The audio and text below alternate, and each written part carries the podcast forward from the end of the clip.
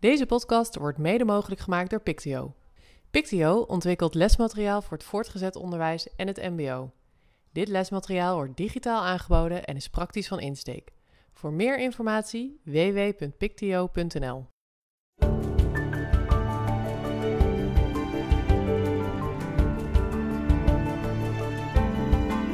Welkom weer bij de Pictio Onderwijs Podcast, de podcast over onderwijs in de breedste zin van het woord. En we hebben vandaag weer een Teacher Tab aflevering.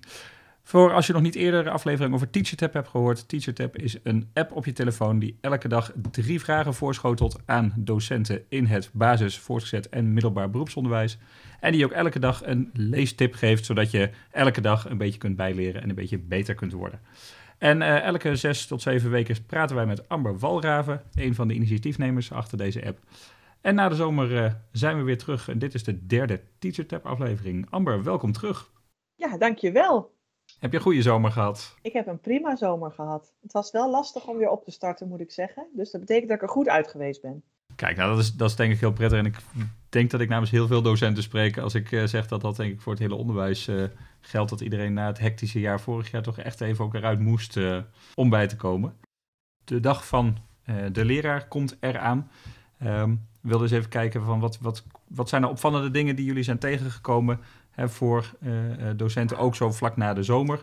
Hè, wat, wat zijn de meest opvallende dingen uit um, de, de resultaten. En uh, ik zal de blogjes ook even linken in de comments bij deze aflevering.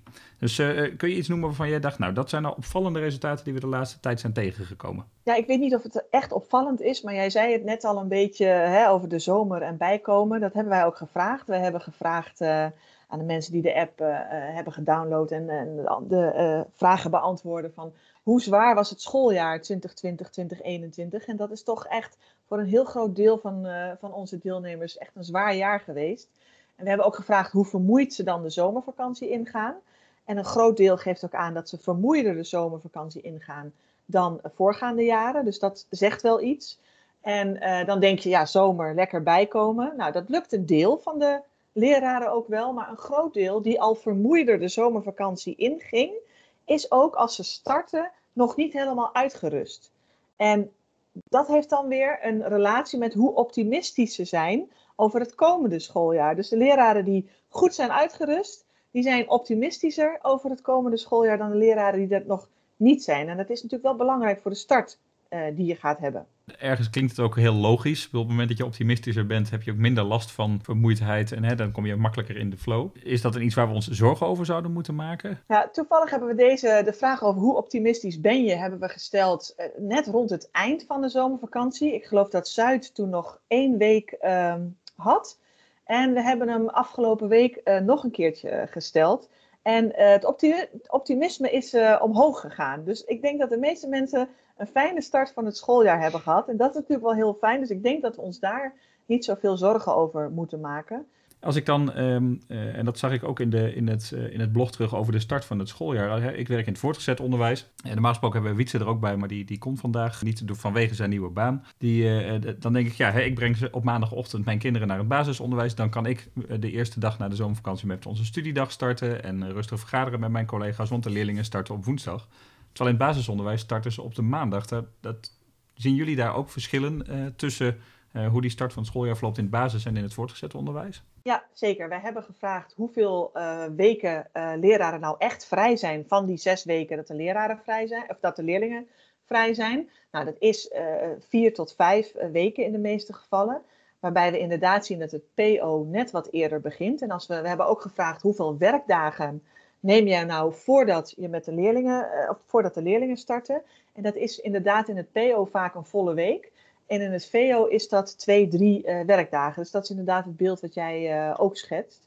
En als we daarnaast hebben we ook gevraagd, wat voor soort werkzaamheden doe je nou voordat de, de lessen weer beginnen, voordat de leerlingen weer komen. Um, nou ja, iedereen bereidt zijn lessen voor in elke sector.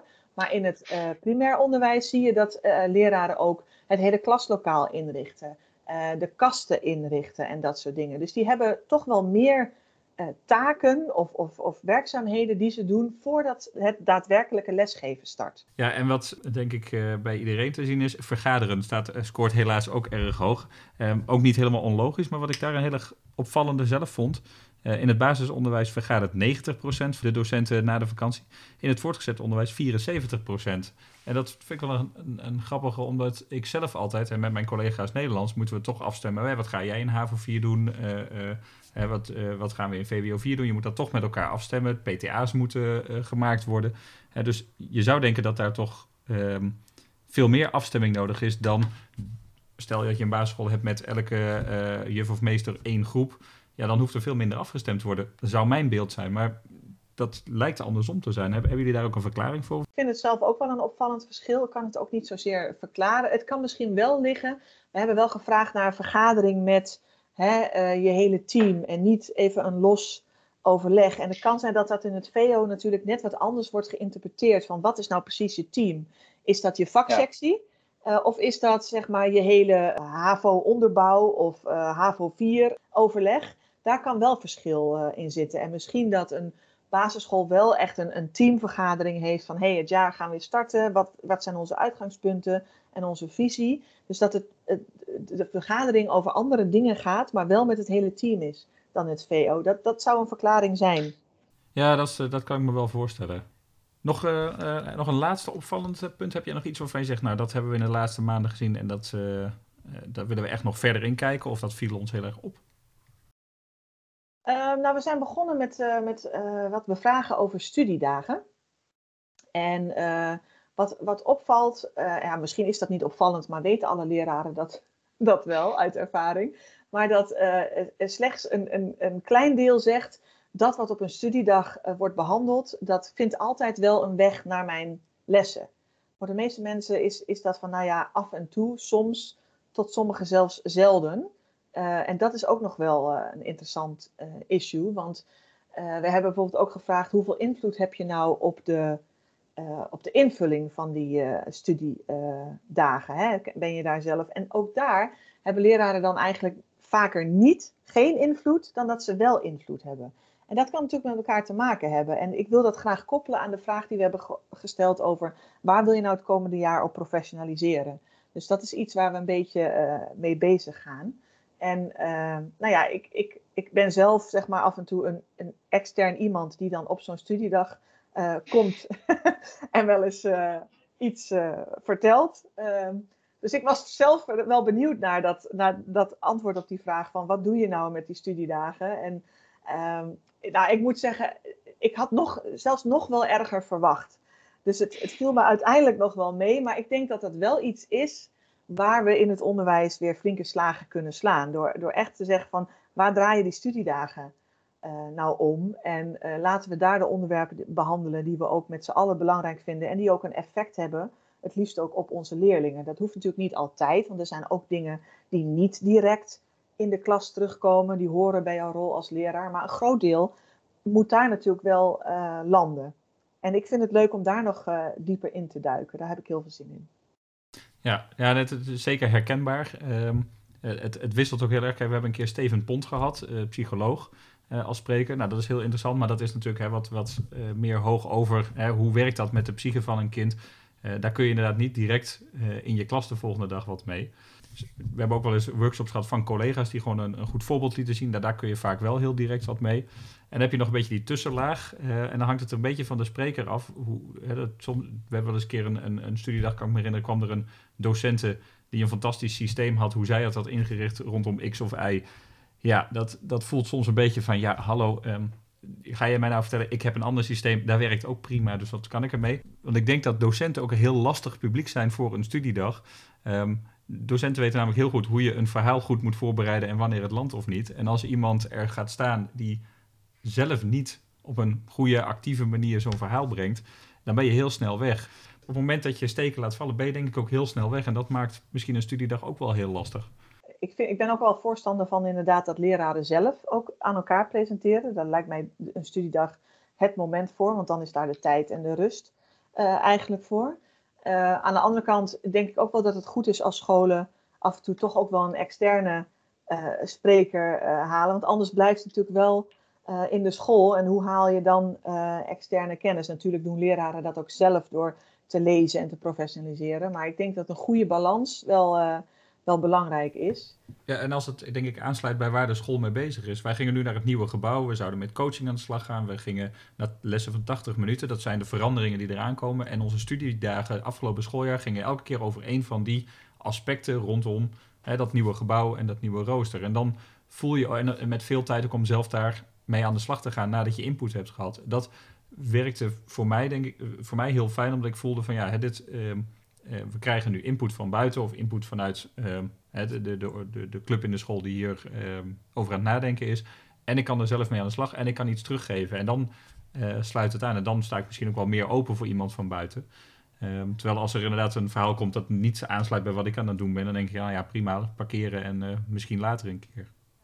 Ja, en ik, ik, dat vraag ik me dan nog wel af, van hoe bepalen scholen wat het, wat het onderwerp wordt van, van studiedagen? Hè? Wordt het aan het begin van het jaar dan bepaald, weet je, dit is onze, ons thema van dit jaar, dus al onze studiedagen, daar komt iets van dit thema terug, want dan kan je ook bouwen in een doorlopende lijn.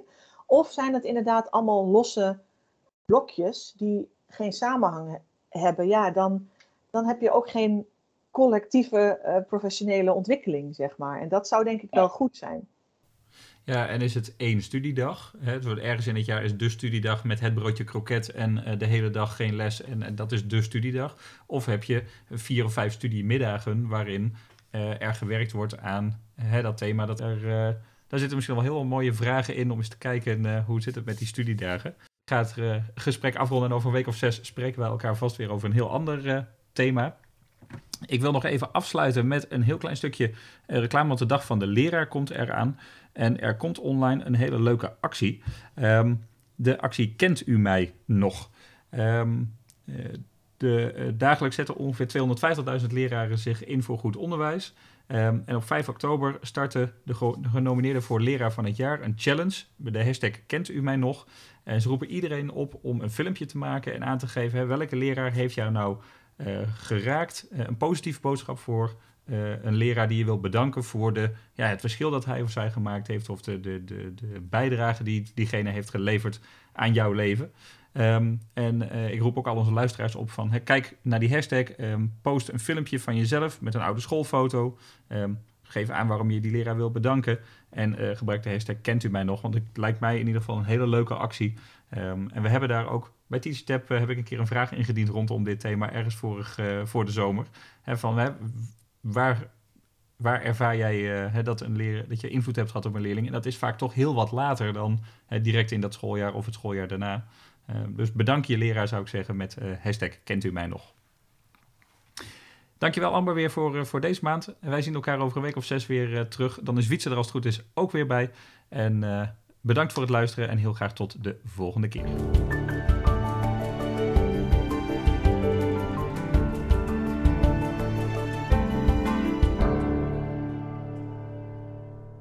Deze podcast wordt mede mogelijk gemaakt door Pictio. Voor meer informatie www.pictio.nl.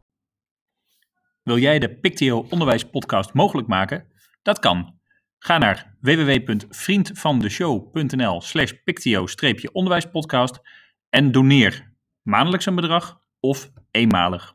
En daarnaast kun je ook een aflevering of meerdere afleveringen van onze podcast sponsoren. Naast Pictio word jij dan de sponsor van die aflevering en krijg je ruimte voor jouw reclameboodschap. Neem daarvoor contact op met Wim of met Wietse. De contactgegevens vind je in de beschrijving.